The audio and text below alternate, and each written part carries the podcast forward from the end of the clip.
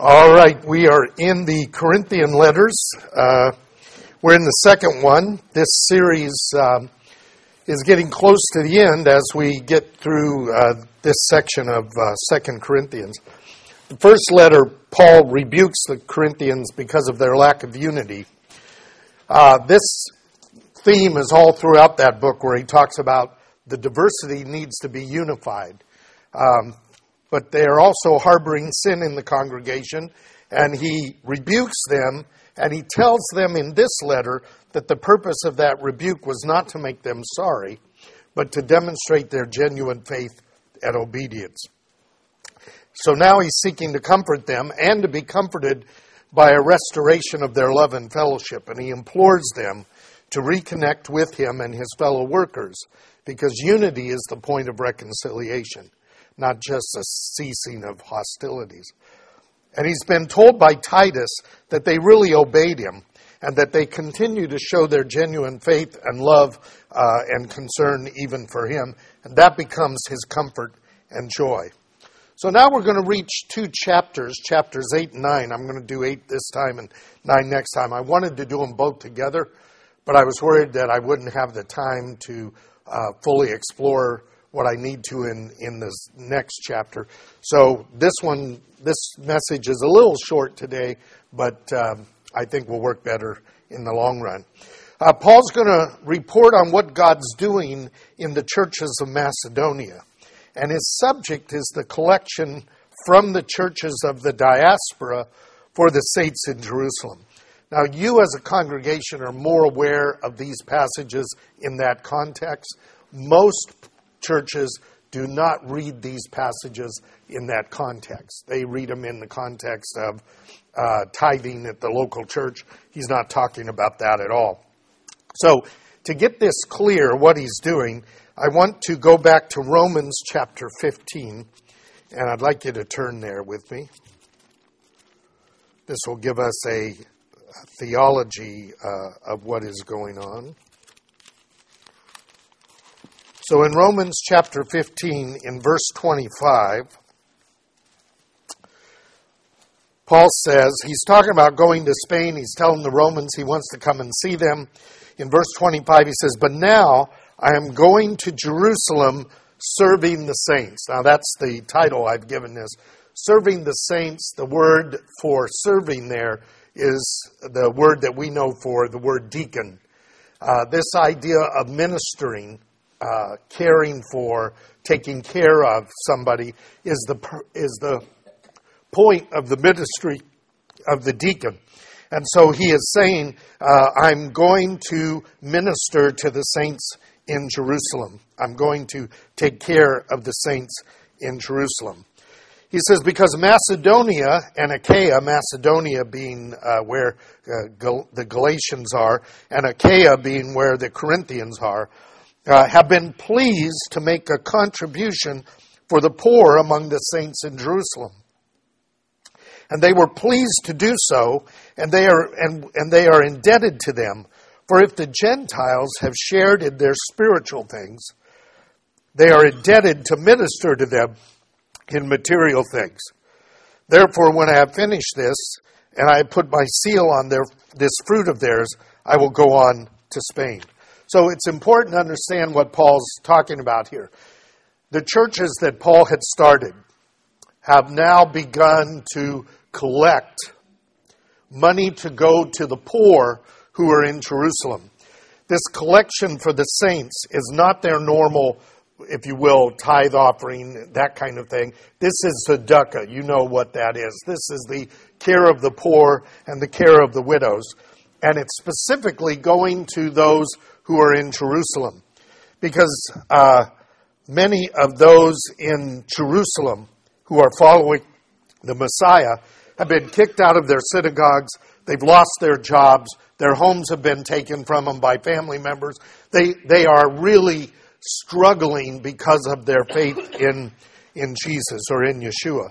And so uh, what we get is we get a uh, statement in chapter 4 and chapter 5 of Acts that the community in Jerusalem is trying to take care of these poor and those who are suffering uh, in need. And they take care of the widows in chapter 6 with the meals and the deacons who are formed. But they're caring for the poor, and Barnabas sells property and uh, gives it to the apostles' feet. We know the story of Ananias and Sapphira where they're giving, but they don't give exactly what they say they're giving and God judges them for that. But the idea is that there is a need uh, of the poor in Jerusalem. And Paul said, these Gentiles have now been sharers in the spiritual blessings of the Jewish people through the gospel. And as a result of that, what we, they need to do is share back materially uh, with them. And so uh, this is his uh, this is his focus, and this is the theology of that. That those of us who are Gentiles, who have received the blessing of the gospel, have a particular burden and indebtedness, he says, an obligation uh, to help out the Jews who are suffering for the gospel's sake. Because the gospel has a tendency, at least it did in this context, to be benefiting the Gentiles, but it was causing persecution of the Jews. And uh, so Paul wants uh, to make it clear that they need to be uh, helping in that. And uh, so uh, I want you now to look at 1 Corinthians chapter 16 because this will give us then the immediate background for what he's going to say in 2 Corinthians. In 1 Corinthians 16, he is now mentioning this ministry to the saints or collection for the saints. So he says this Now concerning the collection for the saints, as I directed the churches of Galatia, so do you also. On the first day of every week, each one of you is to put aside and save as he has prospered, so that no collection will be made when I come. When I arrive, whomever you approve, I will send uh, them with letters to carry your gift to Jerusalem. And if it is fitting for me to go also, they will go with me. But I will come to you after I go through Macedonia, for I'm going to Macedonia. So he's going back and forth, Macedonia, Achaia. He's visiting the churches, he's caring for them, he's writing them. And he says, basically, what I want you to do is put money aside regularly. And he tells them to do that on the first day of the week.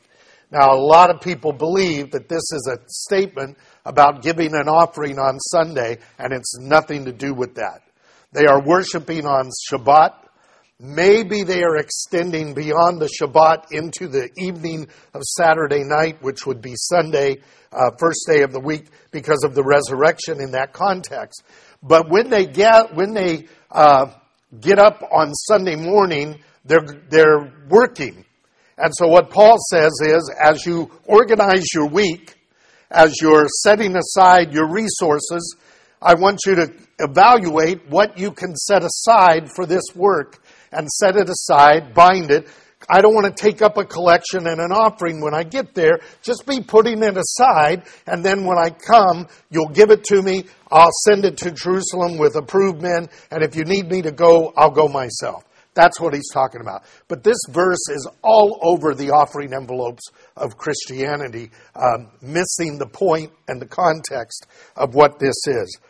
So he's saying, I want you guys to uh, set aside this benevolence ministry, uh, this tzedakah that in some sense you owe to the Jews, the poor, your brothers and sisters in, in the Messiah who are suffering because of the faith.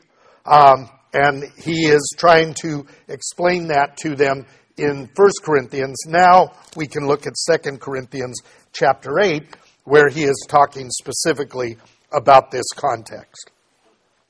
He says, Now, brethren, we wish to make known to you the grace of God which has been given in the churches of Macedonia that in a great ordeal of affliction, their abundance of joy and their deep poverty overflowed in the wealth of their liberality.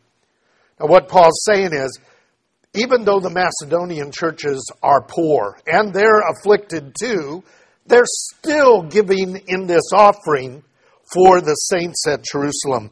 That is the grace of God working in them. For I testify that according to their ability and beyond their ability, they have given of their own accord.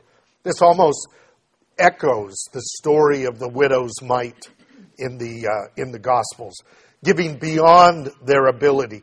They are making sure that they give to the poor in Jerusalem, and they're probably going even beyond what they really have resources to do. And he says, They begged us with much urging for the favor of participating in the support of the saints.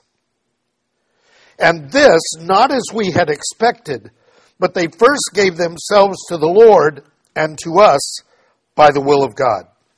So he says, we were overwhelmed by the grace of God that happened in Galatia and in the Macedonians. They, they want to be a part of this, even though they're struggling themselves. And he said they even went beyond what they're able to do. And beyond that, they cared for us because they had given themselves to the Lord and us in that context. They really are demonstrating an earnestness for the faith. And so he says in uh, uh, verses uh, 6 and 7 So we urge Titus that as he had previously made a beginning, so he would also complete in you this gracious work as well. But just as you abound in everything, in faith and in word and in knowledge and in earnestness and in the love that we inspired in you, so that you abound in this gracious work also. So he says, look, these guys were doing so much that we said, Titus, you know, you went to Corinth and you took the letter and they responded to the letter, and you started this work with them to collect the money for the saints, and the letter talked about it. Go back and finish the job, right? Now we're going to see in chapter 9 that Paul is concerned that this setting aside of this money, so that there's a pretty good amount of benevolence money that people will go, you know what, I don't need to give all of that, I can hold some back thinking of Ananias and Sapphira, right?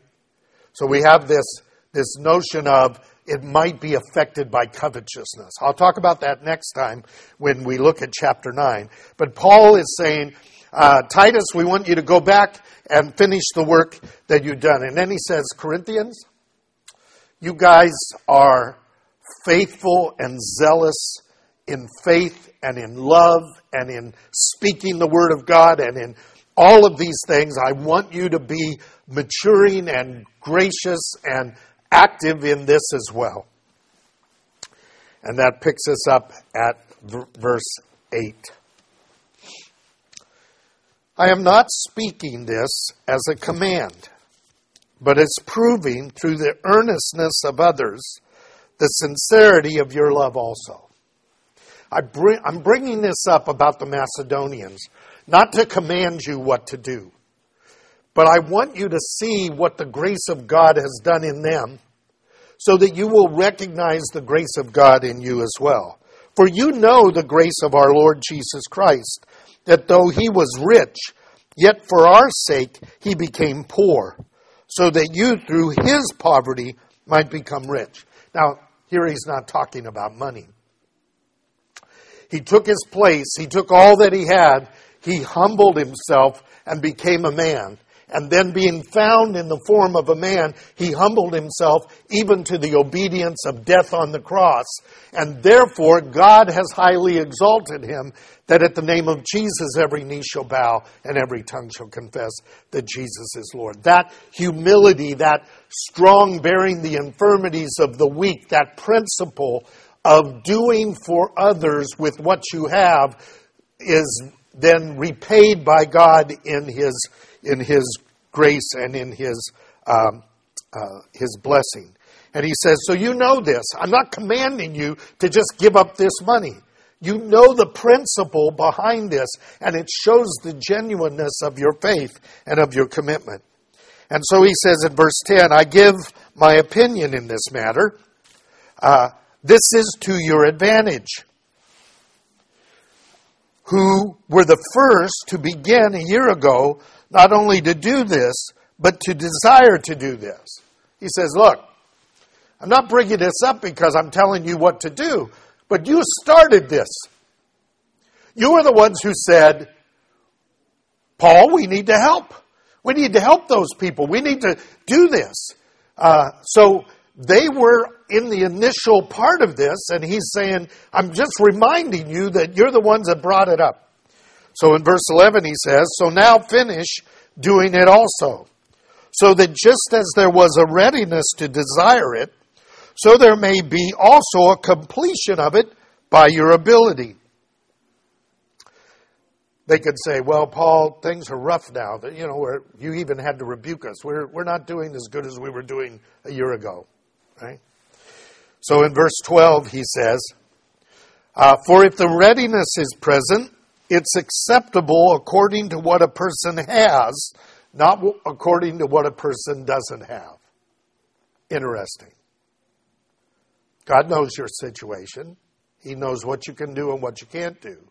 Uh, when you started your commitment that you're going to lay aside as you have prospered, if you're no longer prospering, you can't lay that aside.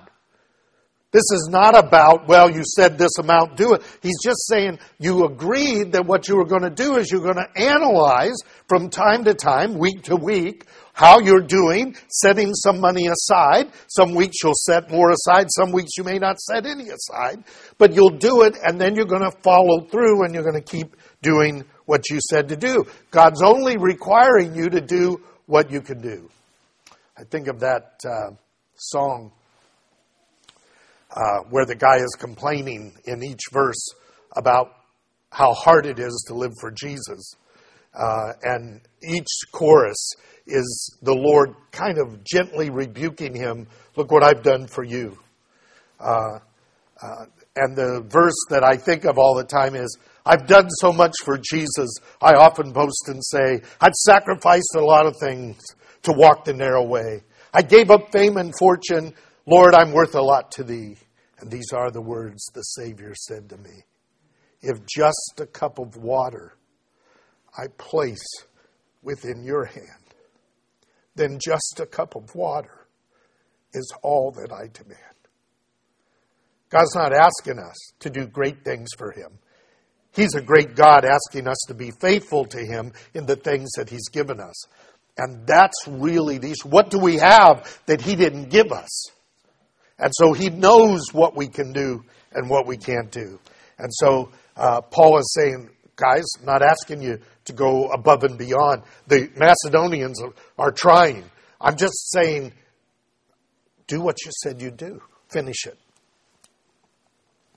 For this is not the case of others. And for your affliction, but by way of equality. Not asking you to become impoverished so other people can become wealthy. That's not the point. This is about evening it out. It's a principle I talk about a lot in all things, in gifting, in resources, in time and relationships. God gives to us unevenly and expects that we will redistribute the strong bearing the infirmities of the weak. That's the biblical principle. Um, and so those who don't have the ability to do something should not feel bad that they can't help. And those who have the ability to do should, when they've done it, say, We've only done that which we've been asked to do. In other words, we have the same care one for another and show the unity of the Lord, and we show the sign of discipleship. He says, At this present time, verse 14, your abundance is a supply to their need, so that their abundance may also become a supply to your need, and that there may be equality. Now, Paul talks about this in 1 Corinthians when he says that uh, we have need of all of the members. And a member can't say, I don't need you. We may say, I don't need you now, but later we may need them. And we may need the very gift that they have.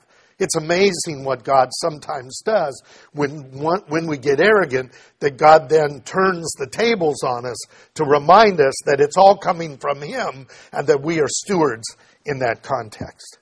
And so he says, uh, right now, you're able to help them. The day may come when they're able to help you, and that's treating each other in this equitable manner. As it is written, he says, He who gathered much did not have too much, and he who gathered little had no lack. Now that's a quote. That's actually a quote from the book of Exodus. So I'd like you to turn with me there. It's a fascinating verse uh, because the context of what he's giving are not natural resources, but the gift of God in the giving of the manna uh, from heaven. So in Exodus 16,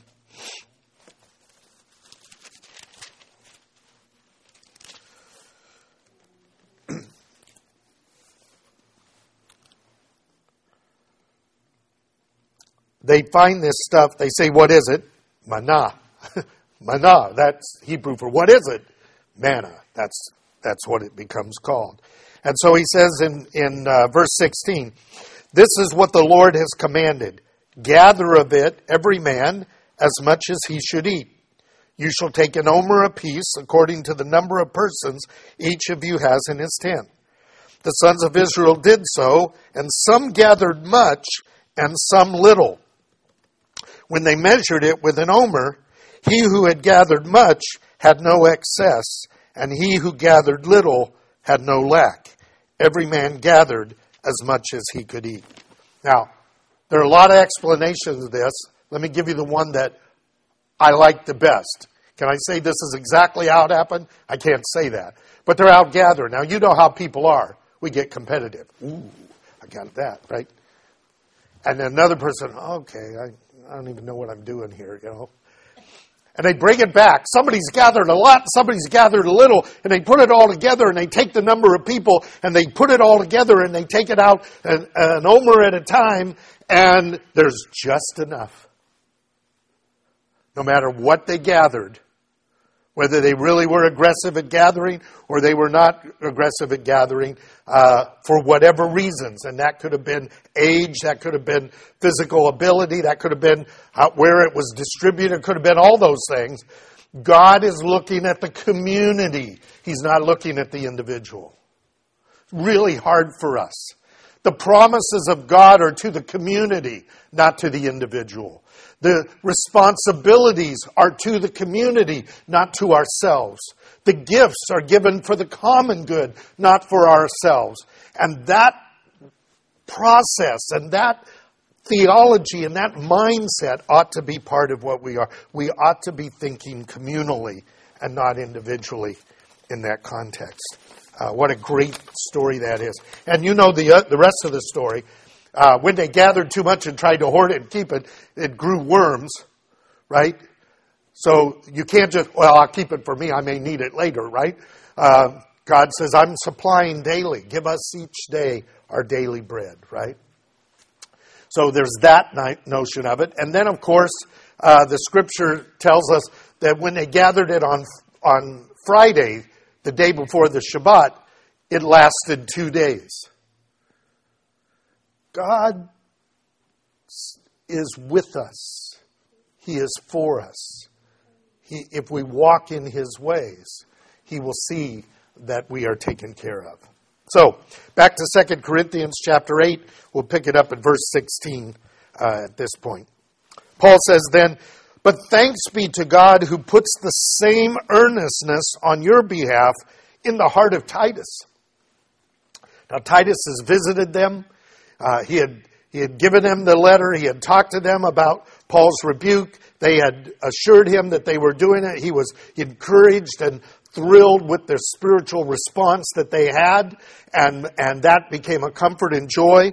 And so he says, and he, they're saying, We're sending Titus back to finish this thing, and I want you to know that Titus has a great zeal and earnest uh, feeling about you in this, in this sense. For he not only accepted our appeal, but being himself very earnest, he has gone to you on his own accord. We didn't have to bring this up. This is he's he's pushing for this. Now we have sent along with him the brother whose fame in these things of the gospel has spread through all the churches. And not only this, but he has also been appointed by the churches to travel with us in this gracious work, which is being administered by us for the glory of the Lord himself to show our readiness and taking precaution so that no one will discredit us in our administration of this generous gift. Wow. How'd you like to be this guy? Okay, Titus is coming. You know Titus and you love Titus. Titus loves you and it's great. We're also sending another guy who's well known among the churches and they've even appointed him to be with us, but he's never named. If I was going to name him, I would name him Enoch. Enoch walked with God and was not. No reputation, no big name. He's known among the brethren. He's unknown other than that. We have no idea who this guy was. But an interesting thing, he was appointed in part to take precautions so that no one will discredit us in our administration of the gift. For we have regard for what is honorable not only in the sight of the Lord, but in the sight of men. He says, this guy was also sent by the churches kind of to keep an eye on the money. You know, a lot of money. When an offering gets pulled up and people are going with it, you know, there is a danger here. You recall among the disciples of Jesus that uh, Judas says, when, when uh, Mary is anointing Jesus, hey, how come this wasn't sold and given to the poor? And the scripture tells us he didn't care about the poor. He was in charge of the money, right? There is a covetousness that happens when there's an aggregate of money. Uh, and you know this if you've spent any time uh, studying human nature. Among the poorest of people, there is a sharing. And among the wealthiest of people, there is a hoarding. That, that seems to be human nature. Uh, the better off we're doing, the less we think we can spare. And a lot of people who have almost nothing share willingly and easily when they have a little given to them. And so he says he's here for that purpose. And but he says, but we are concerned with doing the right thing in the eyes of God and the right thing in the eyes of man. We have regard for what is honorable, not only in the sight of the Lord, but also in the sight of men. He says, Now we've sent with them, verse 22, our brother, whom we have often tested and found diligent in many things, and now even more diligent because of his great confidence in you. So here's a third guy that we don't know who he is. Okay? Now, we've got Titus. You know Titus. You love Titus. We're sending this other guy who's well known. We're not naming him. Uh, he's watching to make sure it's there. And we've got another guy that we've tested. We have tested to see if he'll be faithful in these difficult things when there's a possibility that he could take advantage of it. And he's proven there, and we're bringing him here. Now he goes back to Titus. As for Titus, he is my partner and my fellow worker among you. As for our brethren, all three of these men that I'm sending to you, they are angels of the churches. They are messengers of the churches. They are the word of the churches coming to you, a glory of Christ. So therefore, openly, before the churches, be very clear when these people come that you treat them appropriately so that the proof of your love and the reason that we boast in you will be manifest.